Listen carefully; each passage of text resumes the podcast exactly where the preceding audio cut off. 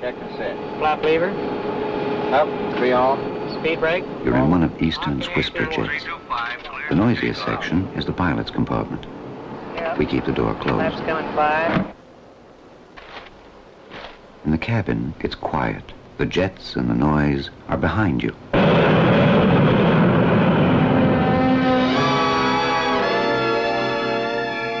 The Whisper Jet climbs to smooth cruising altitude faster than any other jet airliner. It's the most relaxing plane there is. Fly Eastern. See how much better an airline can be.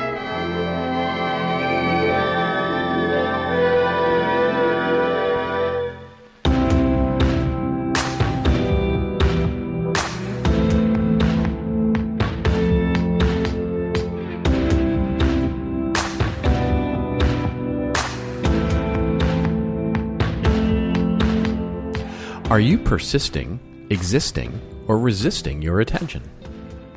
It's a very interesting question when it comes to the way we find success in our careers. These three words, persist, exist, and resist, are derived from the same Latin verb which is sistere, or to take a stand. To persist means, of course, with the prefix of per, through, to suggest stand through, meaning endurance or to continually move through despite any setbacks or opposition. Exist means, of course, to stand forth or to be here, simply meaning be standing. And resist with the prefix of re means to stand against or not back down. So in our life, are we persisting, existing, or resisting the things we pay attention to? When we think about creativity, we often think about that inspirational lightning, striking when we're least expecting it. We get that crazy awesome creative idea in the shower, or while we're taking the dog for a walk, or when we're settling into the airplane as it taxis down the runway, and we think to ourselves, damn it, why does this happen when I'm not actually looking for it? Except, you are actually looking for it. You just weren't paying attention. You've probably heard before, because it's a pretty well worn study by now, the idea that the experience of that flash of insight that you get, it seems disconnected, but actually it comes from your brain working in the background on problems that you've set for it. Said in a slightly different way, all those crazy, wonderful ideas that you get when you're least expecting it, well, they are emerging from active cycles of your brain when your brain is finally in a state when it can release it. What's getting in your way? Everything else. Science has shown that our human brains can attend to about 5 to 7 bits of information at a time. And so when you've lost your car keys, well, it's because you put them down when there were more than 7 bits of information being attended to. When you forgot about that email you were supposed to respond to, well, it became item 8 when you read it in the first place. Forget to make that phone call? It was item 10. Can't think of something innovative to write about? It's item 17. Once the things clear out, that's when you go, oh, right, I forgot but you didn't actually forget. It actually just wasn't important enough for your attention until that very moment. But of course, it's bigger than just this moment, too, because all those bits of attention pile up, the macro level. It's about persisting at longer term goals, existing in your current reality, and resisting to what's happening right now, and knowing when to do each. That overnight success, well, they've been persisting on finding the right path for years. That business model that didn't evolve and change, they didn't resist soon enough. The guy who can't figure out his career and what to do next, he may be existing and not knowing or unable to know what he should pay attention to. And the person who's always overwhelmed with the swamp of work, are they resisting their more meaningful life because everything seems like a bright and shiny object? Think about it. If you've only got five to seven bits at a time, and time for us is finite, you only have a certain quantity of attention that you can give in your whole life. What moments of attention are you filling your life with? And that's the theme of our show today persisting for the long run or giving it too much attention, existing in the moment or so much that you're blind to the now, or resisting to change to your negative now or ignorant to the possibilities of the futures that wait. What are you paying attention to? And now it's time for me to pay attention to my 5 to 7 bits and resist the urge to add more. I'll dismiss this for now. We'll exist for the next hour with the attention to the news and a few rants and raves. We'll persist in this episode and reminisce about all the stories that consist. We'll desist just before the hour, and we insist that you join us. It's not to be missed. You ready for the twist? It's what subsists. You ready to assist? Well, then let's roll.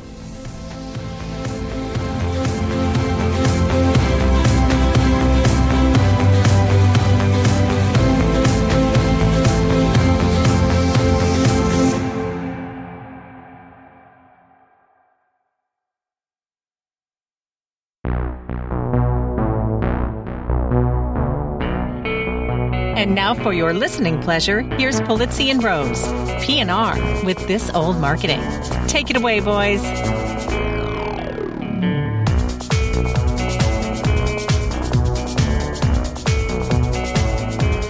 Hello, content marketers. This is Robert Rose, and welcome to episode number 181 of PNR's This Old Marketing, recorded Monday, May 1st, May Day 2017. And with me, as always, is my co host, my colleague, my friend, and the guy who was warned but nevertheless persisted to be my content marketing friend, Mr. Joe Polizzi. How are you, my friend?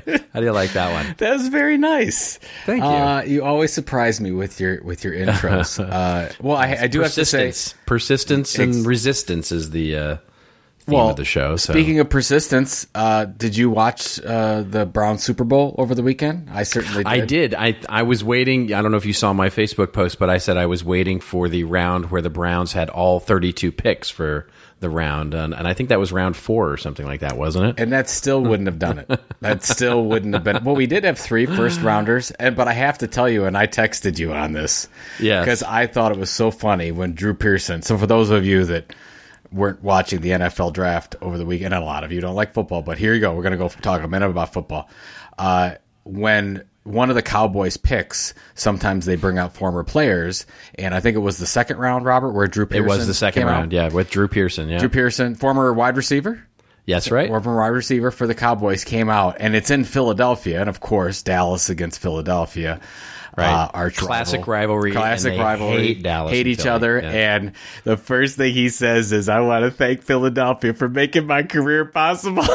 And I was like, you Such a great troll. Oh, he such did. a he wonderful trolled, troll. He trolled him, and he kept going on and on, and oh, it was the uh, the five time Super Bowl champion count. Were you were you rolling? You had to I didn't. I didn't actually see it live. I'll be honest. Oh. I didn't see that live. I, I had, a, a, as you might expect, I had a bunch of people hit me up on Twitter and text me and stuff like that. And I was like, "What did I miss?"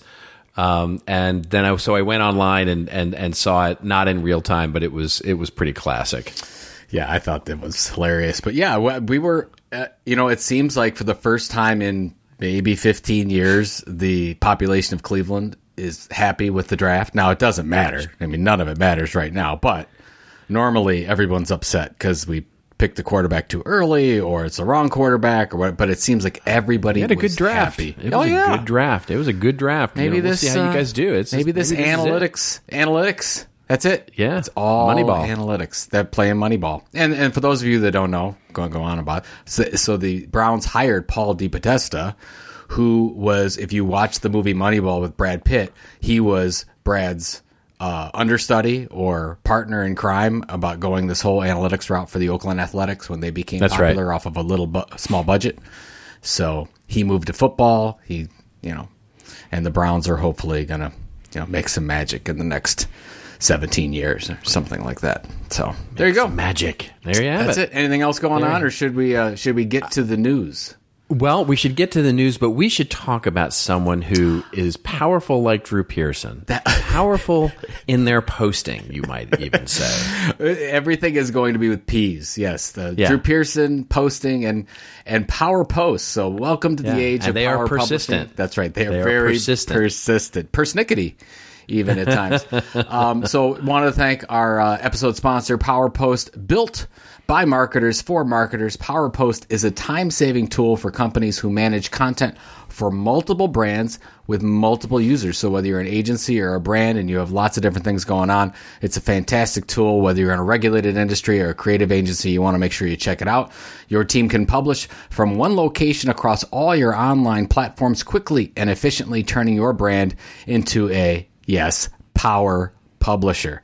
Now, what's very exciting is that we are going to be doing a webinar on May 9th that you absolutely have to sign up for, and I am a part of this webinar. So hopefully that won't, detract anybody from wanting to go to the webinar. But we're going to talk about the five pillars of brand publishing, content planning, workflow, distribution, analytics, and conversion. And to sign up and get for in more information about the age of power publishing and this webinar on May 9th, go to cmi.media slash PNR 181. That's cmi.media slash PNR 181. And I'm a little bit sad because that is Billy Joel's birthday, and I do like to take the entire day off, but I've made an exception for this webinar. So, one hour during the day, I'll extinguish the candles and I will be just doing the webinar. you don't. re- You don't really take the day off. I do. on Bill- yes. Billy Joel. It's Billy Joel's. I grew up with Billy Joel. Oh my! God. I mean, 52nd Street, glass houses. Oh no, no! Uh, I, don't get me wrong. I love Billy Joel. There's, there's, there's, there's, there. I love Billy Joel, but it's a little weird. I'm just gonna say. It's a lot weird. and it's if I I could I have a whole side story that if somebody wants to listen to at some some point when you know when I was in sixth and seventh grade and none of the girls wanted to talk to me, it was just Billy Joel and me. Oh no! I'm gonna play the violins now. Yeah, exactly. It's uh, scenes from an Italian restaurant over and over and over again. But anyway, so hope to see everyone on uh, Billy Joel's birthday, May 9th. And uh, we're going to have a good time uh, talking about Power Publishing. So there you go. Thanks to Fantastic. PowerPost Fantastic. for, uh, Thank for you to Powerpost for supporting PowerPost. us. Yep. for that uh, for that wonderful thing. All right, now us. Uh, well, let's move on to the news. Um, Sure. At uh, at at five fifty five on the mark on the hour, so you can always skip to that part if you don't like this uh, this stuff. Um, and so. Uh, here's the headline from our from the top of the the show. Uh, Heineken. We have to talk about this. Heineken ad worlds apart puts the Pepsi ad to shame. Says the headline. This one got tweeted to us a bunch um, this week, so too many folks to to mention here. But thank you for this as a story idea on the Twitter. We're going to link to a couple of articles here just to give a couple of different contexts to it.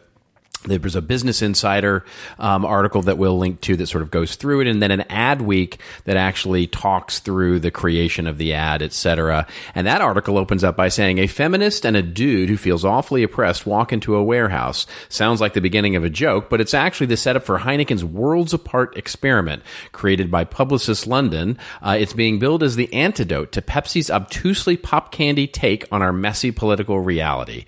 Instead of positioning resistance as the new Coachella, Heineken takes a more measured approach. This writer really loves themselves a metaphor, I'm realizing as I read this. Anyway, ahead of the operation, it filmed six people stating strongly held beliefs that men are oppressed, that the fight for feminism is far from over, that climate change is real, or the piffle that transgender people need a voice, uh, that transgender is a nonsense semantics, said one.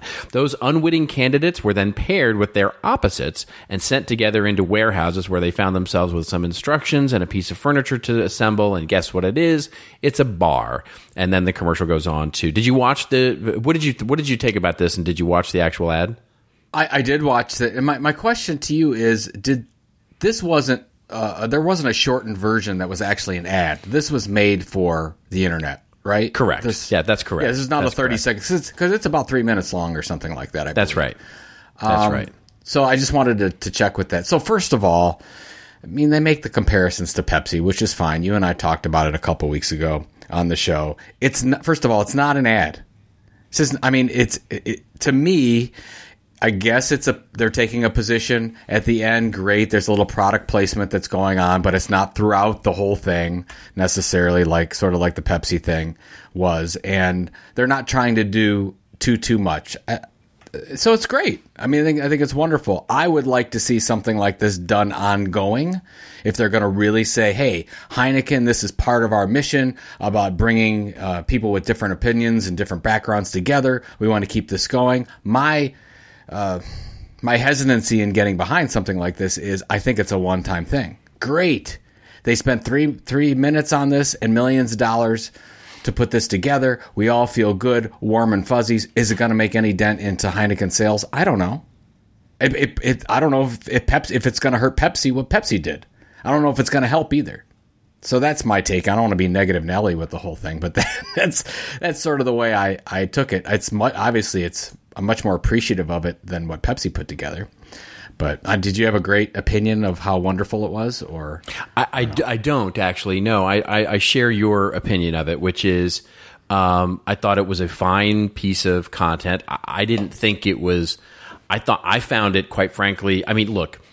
I'm very glad that it's getting the publicity it is. I'm I'm happy for them. I think that uh, it it shows that a brand can take a point of view on this kind of stuff and come out the other side of it not getting raked over the coals. Um, you know, although there were plenty of critiques of it as well. Um, but uh, at the same time, you know, it. I found it quite frankly a little too neat.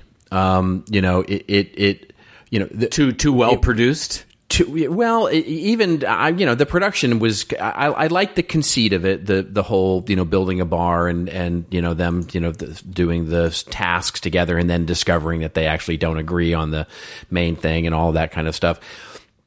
I wish they had shown one or two that actually did walk out, right? So, Yeah. spoiler alert, everybody finds common ground, right? Everybody gets along. And I think it would have been more interesting to me if not if not everybody came together, if not everybody wanted to have a beer, basically. And I think that would have actually been stronger from the brand perspective. And I think it would have been stronger from a messaging perspective that, quite frankly, not everybody is going to want to build a bar together and have a beer. I think, you know, I think it would have actually been more interesting. And I think it would have teed up what I agree with you on, which is what is the ongoing conversation, right? So they created a hashtag for it, eh, but to me, it's like, okay, now what? Right? Where can we go have this conversation online? Where can we go have this conversation in a bar? Where can we go to have an event? Where can we go to actually learn more about other points of view? Where, where, where, what now? Right? Other than a very interesting brand piece of branded content that will no doubt be nominated for a Cannes Lion Award and help Publicis. What now? You know what? What is the impact of this thing now, other than to be an ad? And and at that point, I think it's actually okay to get a little more cynical about it. Which is, is it just is was its only purpose to actually be an ad? And if you know if they're really serious about taking on this issue, then there should be a what now, and it should have been you know, to me, it would have been much more interesting to have that, to really have that conversation to introduce it. Yeah, the, you know, so it, it felt a little bit to me like this is a bit of a cop out, right? So it was better produced.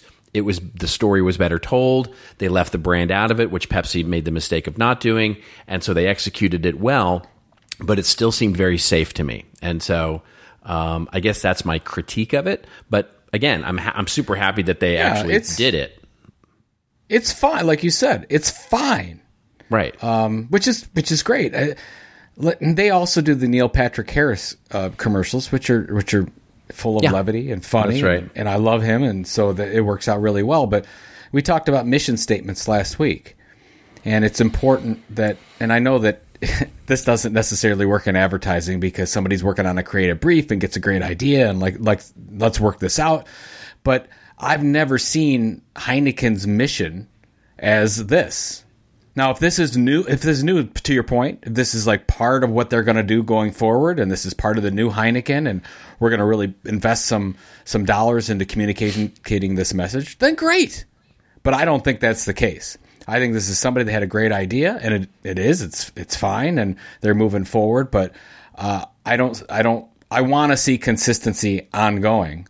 Uh, almost like for I'll give you a really good example. So uh, for lunch today we had Chipotle, and whether you love or hate Chipotle, uh, when you buy a purchase a drink or purchase anything, you get a bag, and for the most part, they talk about story. They tell stories. They have That's right. They have famous. we talked and- about when they just launched that. We talked about this that on this show. Exactly. They have famous and not so famous uh, writers that have been telling stories on the sides of their packaging for years now. And I love it, and I read them, and, and that's kind of part of uh, the experience that they and they're very consistent about doing that, and they're very and a lot of those stories are about sustainability. Then if you go into their ads, it's all about sustainability. So when I when I think about that, or or you know keeping that farm to plate in in uh, you know casual fast food environment, they try to do a pretty good job of it. They're they're fairly consistent with their communications. That's what I'm getting to with this one. I don't see any consistency. I don't think you and I will ever have a conversation about Heineken trying to bring these two worlds together again, and it'll win an award and, and wonderful. So that's That's right. That's my take, and I don't. Yeah, Yeah. I feel like I'm being really negative about it, but I just feel we're telling the truth. Great. I, I would. I wish it would have been more along the lines of of this is what we've stand for. This is in our mission, and we're going to continue to invest in that mission. Well, that's it because it feels so, and I think that's exactly it. Because on its own, it's like I, I think fine is the right word. It's fine. It's it's on on its on its own. It's a perfectly suitable, wonderful storytelling ad, right? And it it's great. Yeah. I, I'm I'm glad for them. It's wonderful. Good the for them. The opportunity to do something interesting here, and given the gravity of the topic that they chose, it feels like those who are going to be cynical actually have a point. Because if you're going to be cynical about this and say, "Great," you know, this is just a brand trying to capitalize on, you know, world politics or or the point of view of of different cultures or, you know, whatever you want to look at it as as a means of fueling selling more beer, they're right if you don't do other things, right? If you don't if you don't continue the conversation, if you don't actually take a, an ongoing piece of the conversation, th- the ultimately they're they're right, and and you know, so it's a it it, it I to me it feels like a wonderful project, but a missed opportunity to really create something interesting. That's it. Got nothing. I got. It's like- fine. It's, it's this is the right. fine episode. It's all fine. It it's all fine. so good for them. Yes. All right. So well then, we, if so, since it's fine, we should move on. Yeah, it's, yeah, That's what fine. you're suggesting. Yes, All right. well, well, moving on to other sort of wonderfully positive unicorn-filled news. Yes. Um, ESPN came out this week and said they're going to cut a hundred air personalities. know. Ouch. Um, I, and, and uh, we'll actually link to the yahoo.com because Yahoo needs a little bit of traffic. We're feeling um, sorry for Yahoo. So we'll actually link to the yahoo.com article. Although a lot of people covered this, um, calling it everything from a bloodbath to it was, there were a lot of wonderful metaphors in that one as well. Um, the article that we'll link to opens up by saying ESPN is going to cut more than 100 employees today, all on air talent, uh, and that number is much bigger uh, than the 40 or 50 that was initially reported. ESPN aims to notify all of the people today if it can do so, which seems a little odd as well. Um, it has been widely reported for weeks that big cuts were coming, so widely reported and, di- and dissected and gossiped about, in fact, that ESPN moved up its schedule and is notifying people earlier than it originally had planned. The 100 people getting cut are all on air talent, a label ESPN uses for TV personalities, radio hosts, and writers who regularly appear on TV and radio. ESPN says it has a thousand such people prior to these cuts. What it, so there were lots of interesting speculations and lots of mention of content strategies um, in these articles. Um, what did you think about this? Look, I'm again. I don't. Um, I don't. It's almost like this is a non-news story to me, and I know it's not because it's ESPN and these are on-air personalities, and I don't know who which ones they are, but they're making some major cuts. I think we need to have a little bit of perspective to keep in the P family today. Um, I just watched an interview with the new Coca-Cola CEO that said in the next few years they're going to go from 120,000 employees to 40,000 employees. That's a bloodbath. right. That's 80,000. We're talking about 100 here. So let's just keep it in perspective that, I mean, and I read, by the way, I, I don't know if you've checked it out, but they have that E ESPN frontrow.com where the, where they release sort of the story about ESPN's, uh, content strategy evolution, if you will. And I, that's kind of a neat thing. It's sort of ESPN, um, sharing stories, inside stories with what's going on in the organization, almost like their internal uh, content product. So I thought that was interesting. Um, yeah, I, I, I think that this is just a look at the data and look at analytics and look at what's going on with their subscriber numbers. And they're saying, look, we've got to make some changes. We want to be more agile. This makes most more sense for us. There's a couple of things you got to keep in mind with ESPN. First of all, talent is cheap to them because literally anyone will work for ESPN for almost nothing. That's right. So there's a line of really amazing talent that will work for ESPN and they will take the minimum to do it because it's ESPN. So that they're allowed to make decisions like this and it's not going to kill them. The other thing that I think is important about in this article is if you are at all involved in content marketing strategy, you should read the the article uh, that we'll link to in the show notes. But they talk about uh, ESPN's over the top strategy, which is based, and you've talked about this a lot on the show, uh, Robert, where they're trying to go around the distributor. So Yep. it's ESPN's losing subscriber numbers, not necessarily because of what ESPN is doing, but they're losing it because of what's happening with with cable television Exactly. and Dish and all those, where a lot there's less people signing up for that. A lot of people are cutting the cord, and so they're losing subscribers. So their over the top strategy is how do we set up direct subscription and direct revenue opportunities with our audiences. And that seems like that's where the future of ESPN is. So, I mean, this is a great brand lesson for all of us where they're saying, look, distributed content is not where we want to be. We don't want to have to go through somebody to, to access the customer. We want to go direct. We now have this opportunity to do this. So ESPN is going to try to, to create their own direct opportunities for signing up to ESPN. And they really haven't unpacked that yet. I mean, you can get it on Sling and you can get it on a couple other different, I think five platforms the article mentions, but they don't have their own like home base to go to yet. And I think when that's launched, you will see a complete transformation of ESPN. I think that's exactly right. I think, and and this is not this is not just you know something that is you know relegated only to ESPN either. Every every cable network is feeling this to some degree. ESPN perhaps more pronounced because of things that we've talked about on this show before. But you know, sort of two things come to mind here. One is exactly what you just touched on, which is this is you know this is this is the over the top starting to really play here in terms of shifting business models for content networks such as ESPN, where they're going direct to consumer, and that's a painful process. Um, you know, when you start looking at, you know, so cutting the cord is still a small percentage, but the point of being that you've reached saturation with cable TV. There is nowhere to grow with cable TV, right? So the, the so you've watched as the cable TV companies, the Comcasts of the world, have gotten into other businesses because cable TV, there's nowhere to go. Everybody's got cable TV now. It's a hundred and you know, it's ninety something percent of penetration into your market, there's nowhere to go. And so as people start competing with you, it starts looking worse and worse because basically you just get eaten away at all the edges and and and you know and and and that's a and that's a bad thing ultimately. So they have to transform and that means that the networks are transforming and this over the top thing is is coming for everyone as we as we've talked about. Th- that feeds into what I think is the more interesting thing here from a content marketing perspective, which is the opportunity that it once again starts to afford brands that are paying attention.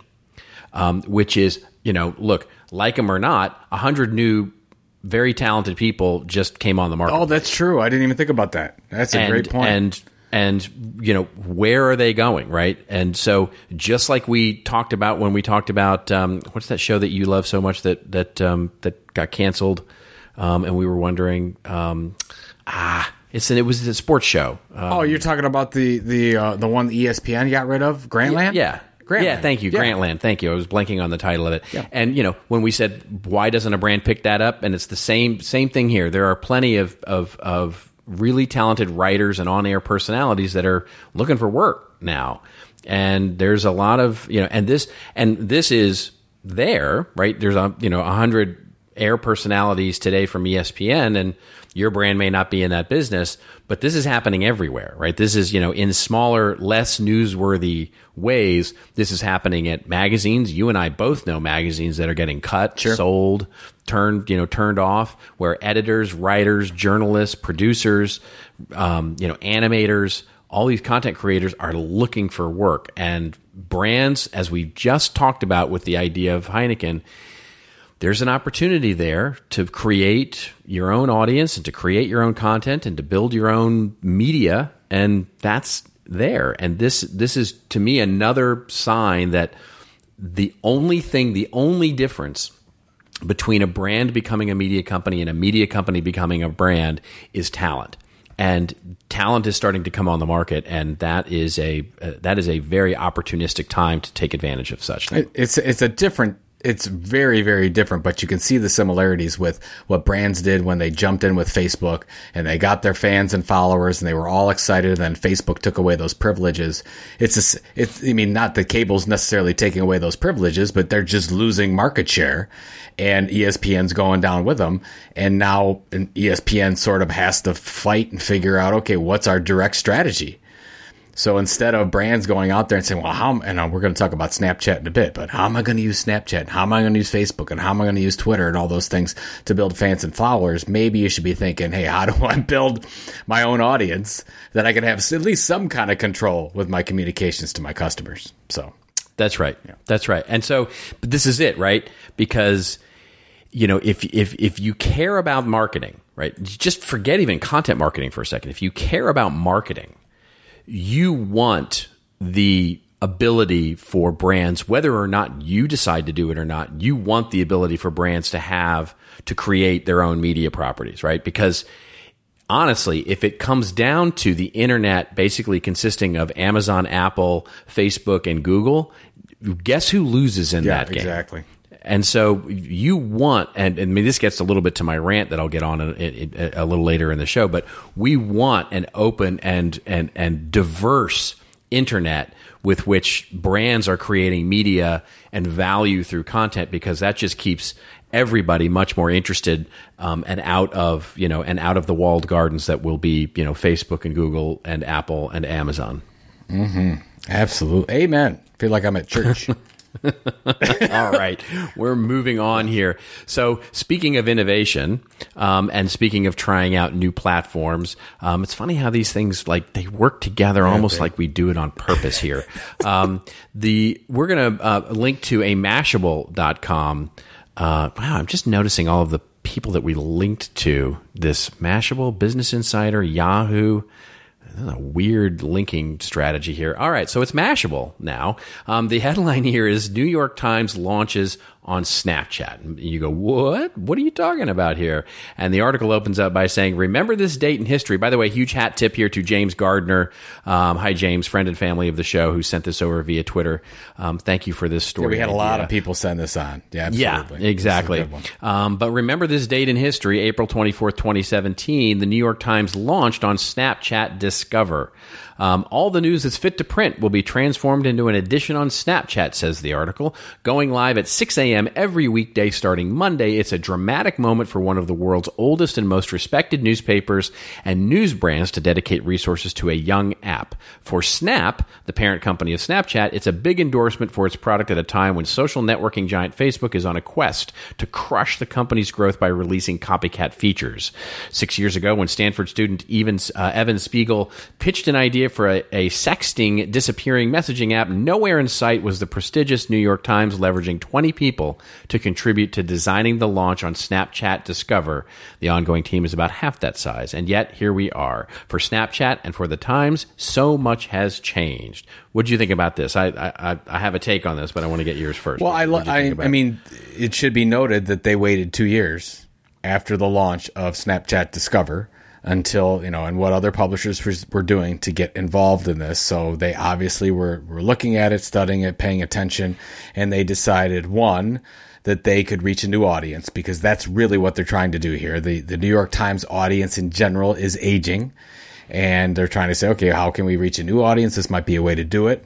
They're looking at a new monetization opportunity. I we don't know the the story doesn't say whether or not uh, Snap is paying them. Uh, they they're paying them something. We don't know if they're paying them a significant amount of money. So there's something there. It's a new opportunity for them to make money, and they're trying to figure out, hey, is this going to help them either launch new products, uh, other opportunities to make money, or is it going to help with with subscriptions? So I mean, this is a test for them, and they're dedicating. I think it said six people to it at the start here as they go forward, and I have I have no problem with it. Um, and then, I mean, the story even talks about they moved away from instant articles on Facebook because that wasn't working. So they're trying this out. And from, from a sheer just, hey, we're going to test it out. We're going to see if this works. There is already money attached to it. So the downside risk of this is probably little to none. Uh, might even be be good if they're making some money off it from the start. So I, I'm I'm fine with it. We'll see how it goes. I don't love the fact that they're spending so much time on helping build Snapchat, like we all helped build Facebook. But if they can actually drive some of their uh, revenue and profit goals through it, it's it's probably worth a shot since there's 161 million regular users of Snapchat, and mostly those are younger people that that the New York Times is trying to target and haven't been able to so far. yeah. So Yeah, you know why I like it? It it's it, because it's it to me it's a marketing play. Yeah. Um, and and to me, it's a brand marketing play. Um, I, I can't remember if it was James or not when he sent it over. Had said there was somebody who sent us a note that said basically that their kid had said, you know, what's a New York Times? Basically, you know, New York Times was no idea. de- is dead to the young kids. And I and that resonated with me, but it to me it feels so. I actually went on, you know, I, I went and looked at a few of the stories with that are associated with this this this story, and and clicked through to some of the stories that the Times were covering on Snapchat. I'm I'm not on the Snapchat. I'm not hip enough to be on the Snapchat. Snapchat, You know, like the so- Facebook, Yeah. Um, Twitter. but I did click through to the stories, and I was really encouraged by the stories because to me they were um, they were world events, but not necessarily politics, not necessarily. It seemed like they were picking stories that young people would be interested in learning about, right? So one was a, you know, one was this investigative reporter who was in Africa and was reporting on some, you know, the this this um, uh, this effort, this nonprofit effort that was using to to build up a local economy there. There was some other ones that was talking about technology and following some guy as he went to go vote. Um, so it was like stories that I felt like young people would would resonate with. And to me, if it gets them interested in the brand and trusting a brand like New York Times to bring them the news, they might go find it elsewhere that is Yeah. more monetizable. And so, as a marketing experiment, I really like it from the New York Times perspective. And then, if they can start to build a business on top of it, well, that would be good too. So, I, I, I like it for that reason. I think the great lesson, and it's this is not rocket science by any means, but the great lesson is they're actually telling a different story in a different way. yes, exactly. They're not like, hey, we're going to post a New York Times article on instant articles on Facebook, which is generally or just take the same thing. stand right it, take the standard feed of the new york times Yeah. and put it through snapchat right it's not it, they're actually curating the right that you know to, it appears I, I i don't know this i don't have any inside information but from my uneducated eye it appears that they're actually taking a highly curated feed special to snapchat and using snapchat to sort of highlight stories that that audience would be that would resonate with that Well, audience Well, from the journalist standpoint, it almost to me looks like a rough cut. It's like, oh, let's take we're gonna we're gonna take some content here, we're gonna take some video, we're gonna take some audio, and then they they basically cut it together and present that on uh, on Snapchat. But then that that can seems to be the start of a story. So then they can build that out, they can edit it, and they can actually create a story for New York Times or or New York Times online. But it sort of starts with, hey, let's see how this plays on Snapchat to this audience. So, I mean, you could look at it that way as well. It's just like doing something with the initial content that you've never done anything with. that's right So, that's right whatevs. what whatevs Whatevs. All right. Well, speaking of whatevs, it is now time for not your whatevs. It is your favorite part of our show. It is our rants and rave section, when Joe and I go off on a little bit of a rant or a little bit of a rave over something that makes us feel like we're really, really persisting toward success or something that makes us feel like we just want to resist altogether. Um, and so let's see. I have this old marketing. And so I'm going first. Okay, I'm ready. Let's hear it. I have two rants uh, yes. this week. Um, yeah, uh, the first. Um, so as we have really rarely um, and purposely ever been. So my two rants made me feel like an old man this week. I, I have to say, this is definitely the this is the of the get off my lawn, you know, Oh, uh, sort of thing. This is both of these are a little bit of get off my lawn. Um, the first is is political in nature, and sorry, that's it's the only political thing that I ever speak about um, publicly, um, it- sort of in my role, and that is net neutrality. And so I just want to, so literally breaking today. Um, if you don't know, net neutrality is the issue over the open internet. And if you haven't educated, if you're at, all involved in technology or digital marketing or anything having to do with the digital world and you don't find yourself getting involved in the uh, idea of net neutrality and the open internet, I urge you to go get educated on it because it is an important issue. Um, and it's something where if you believe in net neutrality, as I do, um, being a geek going all the way back to the origins of the internet, um, you either believe it's a public utility and a right to have, or you don't, and you believe that it should be able to be gated and uh, and really uh, a price put on on anything, which hurts. You know, we can get into the arguments about why that hurts rural uh, and the rural poor most of all, but that's a whole other story. I just want to touch on a an, an, article that literally came flying into my email email box as we were speaking here. Um, it's coming in live on on May Day here, which is a federal appeals court today has rejected a request to review the decision upholding the FCC's net neutrality regulations. In other words, once again a bit of a blow to the Trump administration who wants to get rid of all the net neutrality regulations that Obama put into place. Um, and this is a victory for net neutrality supporters. Um, basically, shutting down the FCC chairman, the new FCC chairman's um, announcement that he wants to repeal all the rules around net neutrality. Basically, just let um, cable companies and Verizon and all those companies sort of set the price for bandwidth. So basically, if they decide that you're going to pay more to get Netflix, well, then you're going to have to pay more to get Netflix.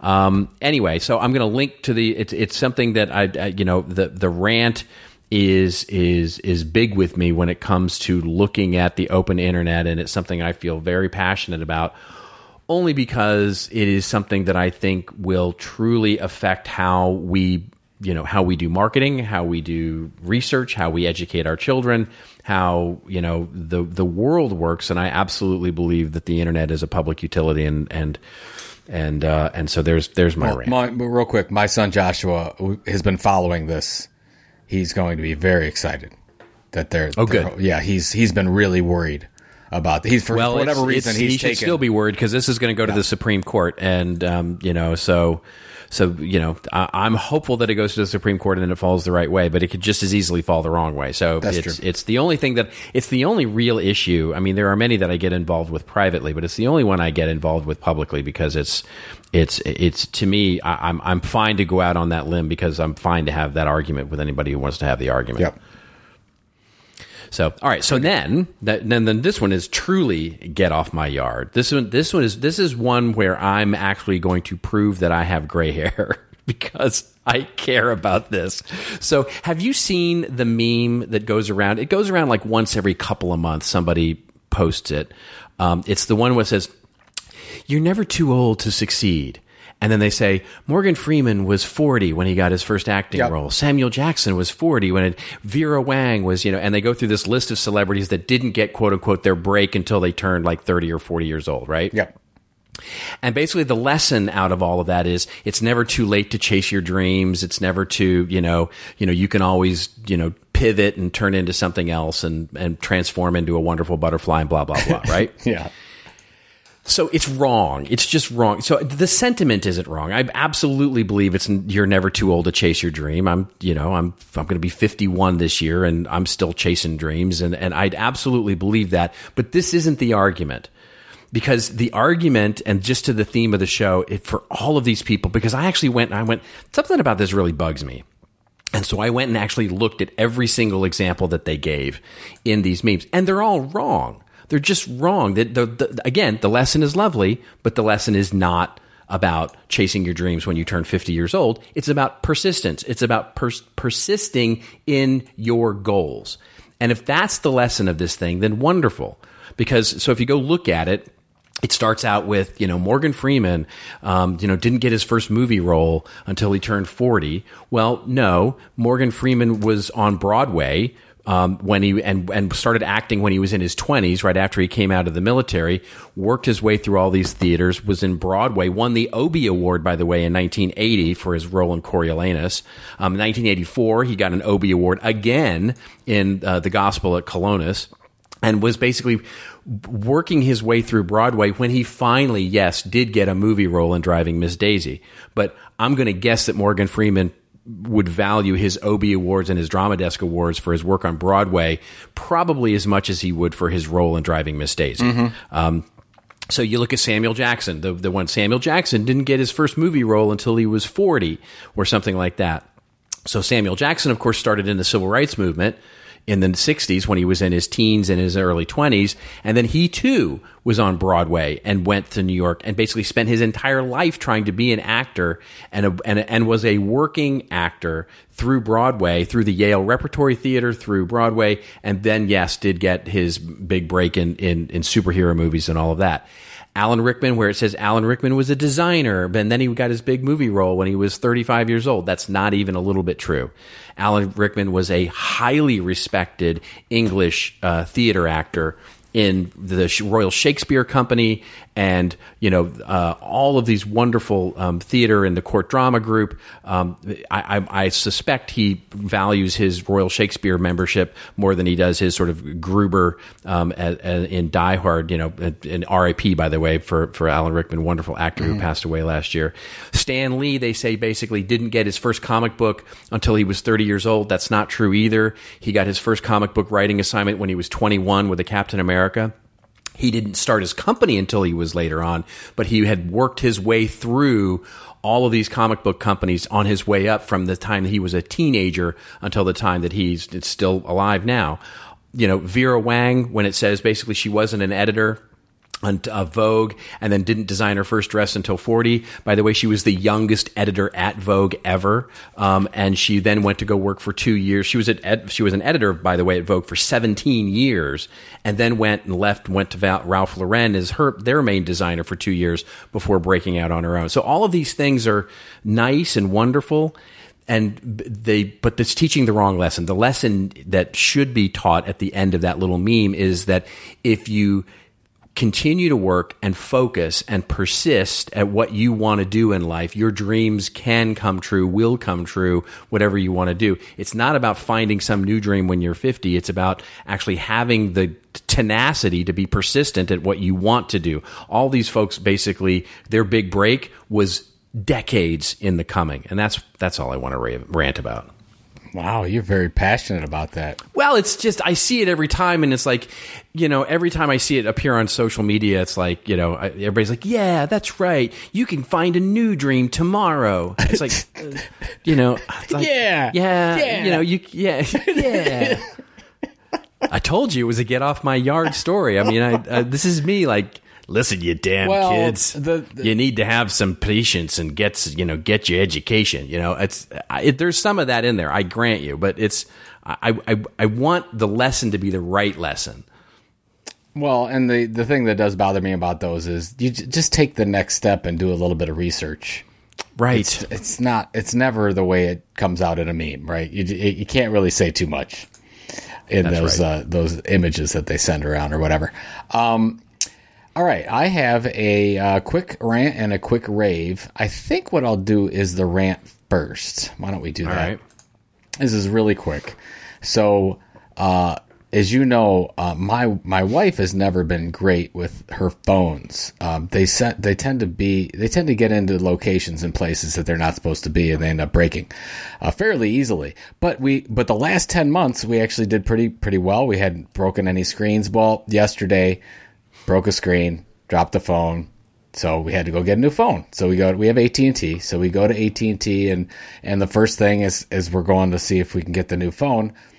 Right on the homepage, they have you know the whole Mark Wahlberg uh, new campaign that they have going on for AT and. I just saw it today okay. for the first time. Yeah, so it's actually the, yeah, it's actually not bad. It's, Anjelica Huston, yeah, it's cute. It, it's cute the way that they're doing it. Yeah. So they have. Uh, so actually, it's for ads. It's pretty watchable. But mm-hmm. if you go to the homepage for AT&T, what it says is it it doesn't say, "Hey, come check out and see what cool things Mark Wahlberg's doing." Or Marky Mark, depending on you know what generation you're from, uh, or or hey, th- find out how you can have entertainment your way in this. Check out the 60, me- 60 second clip or whatever. It just says watch the TV ad. Like right. what a missed right. opportunity that is. Yes. Nobody wants to watch a TV ad. It's just like uh, we talk about it all the time. Nobody wants to click on your blog. Go to my blog. Nobody wants to check out your white paper. right. Nobody cares about any of that stuff. They want to know what's in it for them. Like watch the TV ad is completely meaningless, and I think they've got some. So I actually clicked on it, and it's it's a compilation of all the different ads that they're doing, and he's funny. I mean, it, they they do a good job in it. It's it's worth watching. I liked it. I watched it twice, but watch the TV ad. The only reason I clicked on it is because I was looking for a rant and I found it.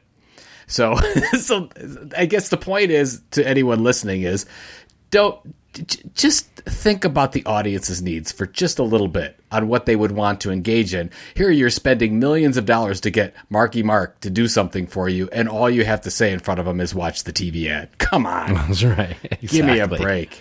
Um, so so that's that's my rant. My rave is, and you'll probably appreciate this. You have you read the book Dune?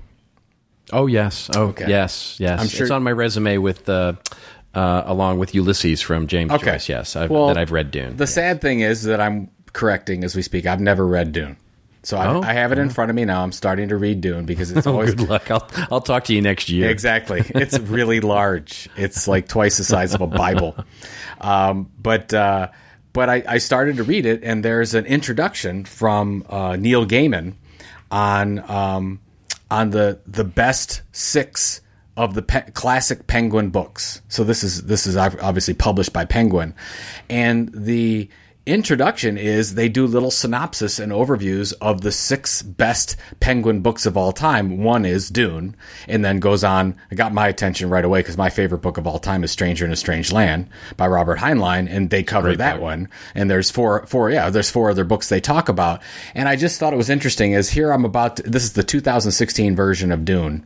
I think it was published in 65 64 65 something like that. So i'm reading this book and now penguin has created an interesting introduction actually marketing five other books for me to read because i'm reading dune. And i just thought that was i mean this is not rocket science either but the fact is they're they've, they've got five other pieces of assets they would they would like me to uh, to buy or rent or whatever the case is. And they've told me about it in an entertaining way in a forward.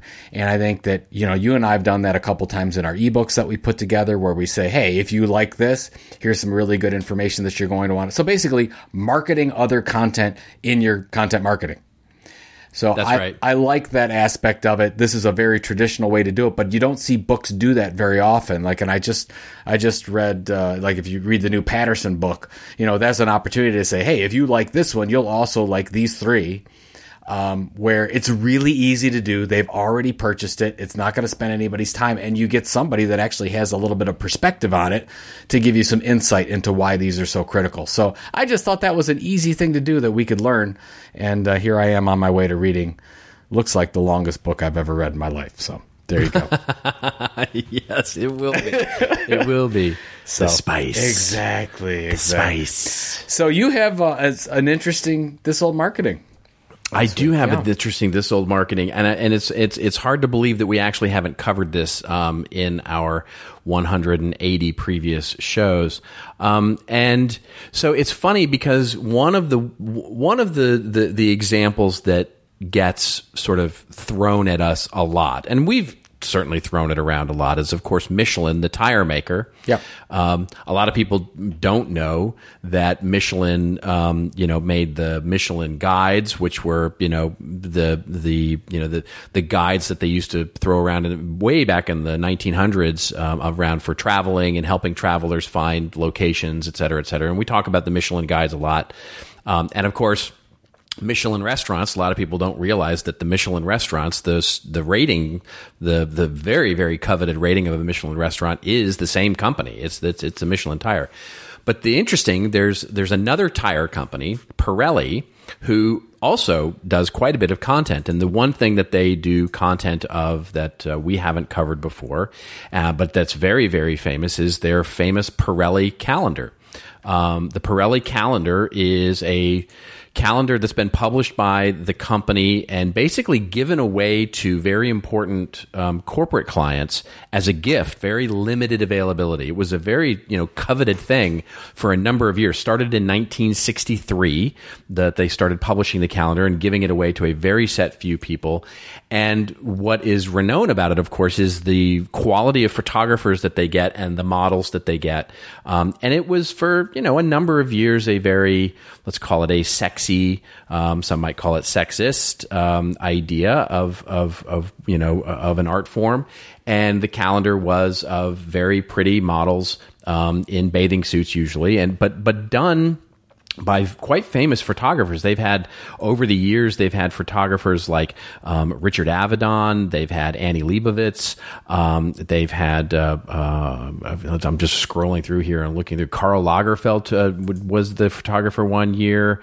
Um, Peter Lindbergh and Peter Lindbergh has been a, a couple, of, and he is the photographer this year. And the reason that I found it fascinating this year is because they've completely rebooted the idea this year um, for 2017, and it just came out at the end of last year, so it's the 2017 calendar, um, and it figures uh, uh, features rather um, actresses like Jessica Chastain and Pen- Penelope Cruz and Nicole Kidman and Rooney Mara, Helen Mirren, um, and this year they went completely different and basically rebooted the whole idea of the Pirelli calendar, and it's all these beautiful um, actresses and and and and famous women without makeup in very natural clothing, et cetera, et cetera. So it's it's kind of gone away from the sort of classic idea of pinup calendar to something much more even artistic.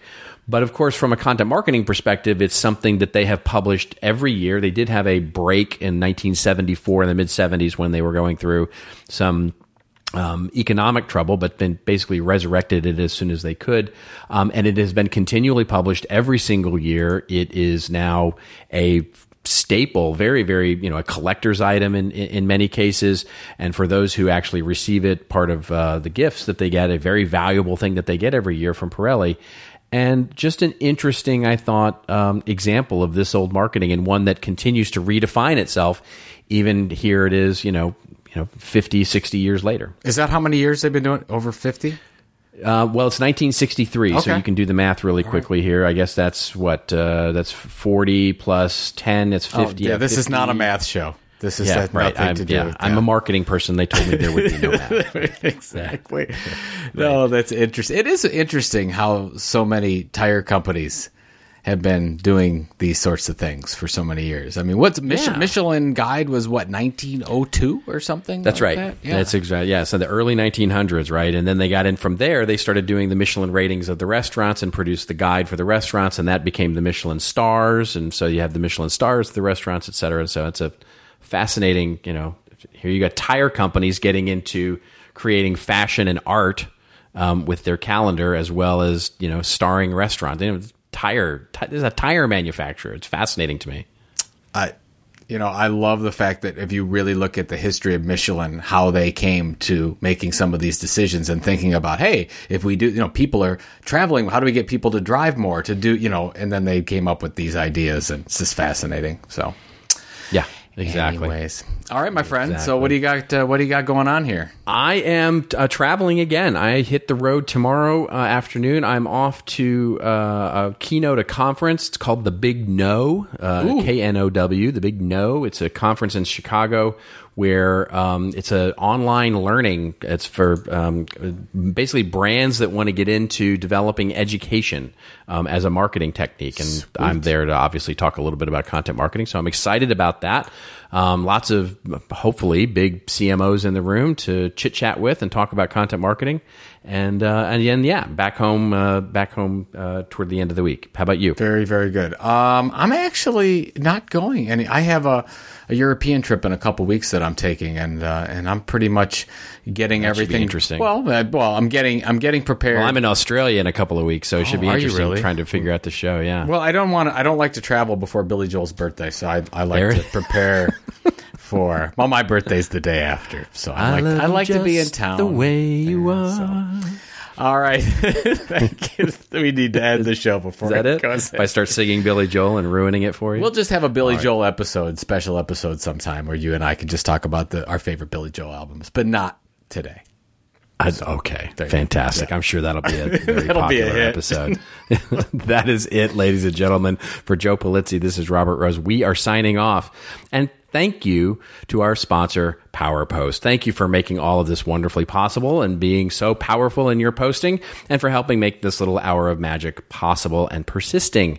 Um, and if you like this episode, number 181, won't you leave us a kind review on iTunes, folks? We need those reviews. We want those reviews. We need those reviews. We're trying to get the Cadillac this month. And if you haven't yet, we hope you'll consider subscribing on iTunes or Stitcher.com or your favorite podcatcher. And when you leave us a review or if you subscribe, won't you let us know and hashtag us up at This Old Marketing um, on the Twitter? We'd love to thank you personally for all of that.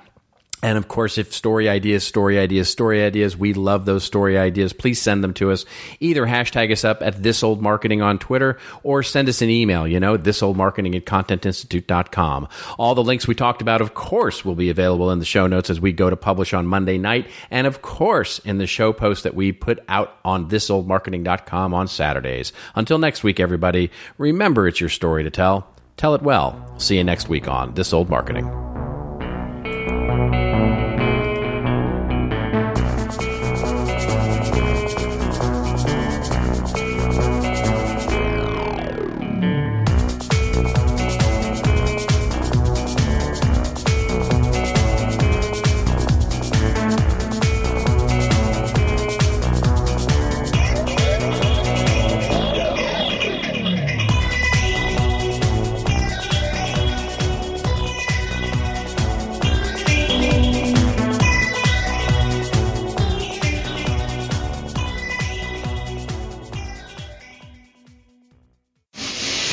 Show is part of the CMI Podcast Network. Check out all of our shows at ContentMarketingInstitute.com.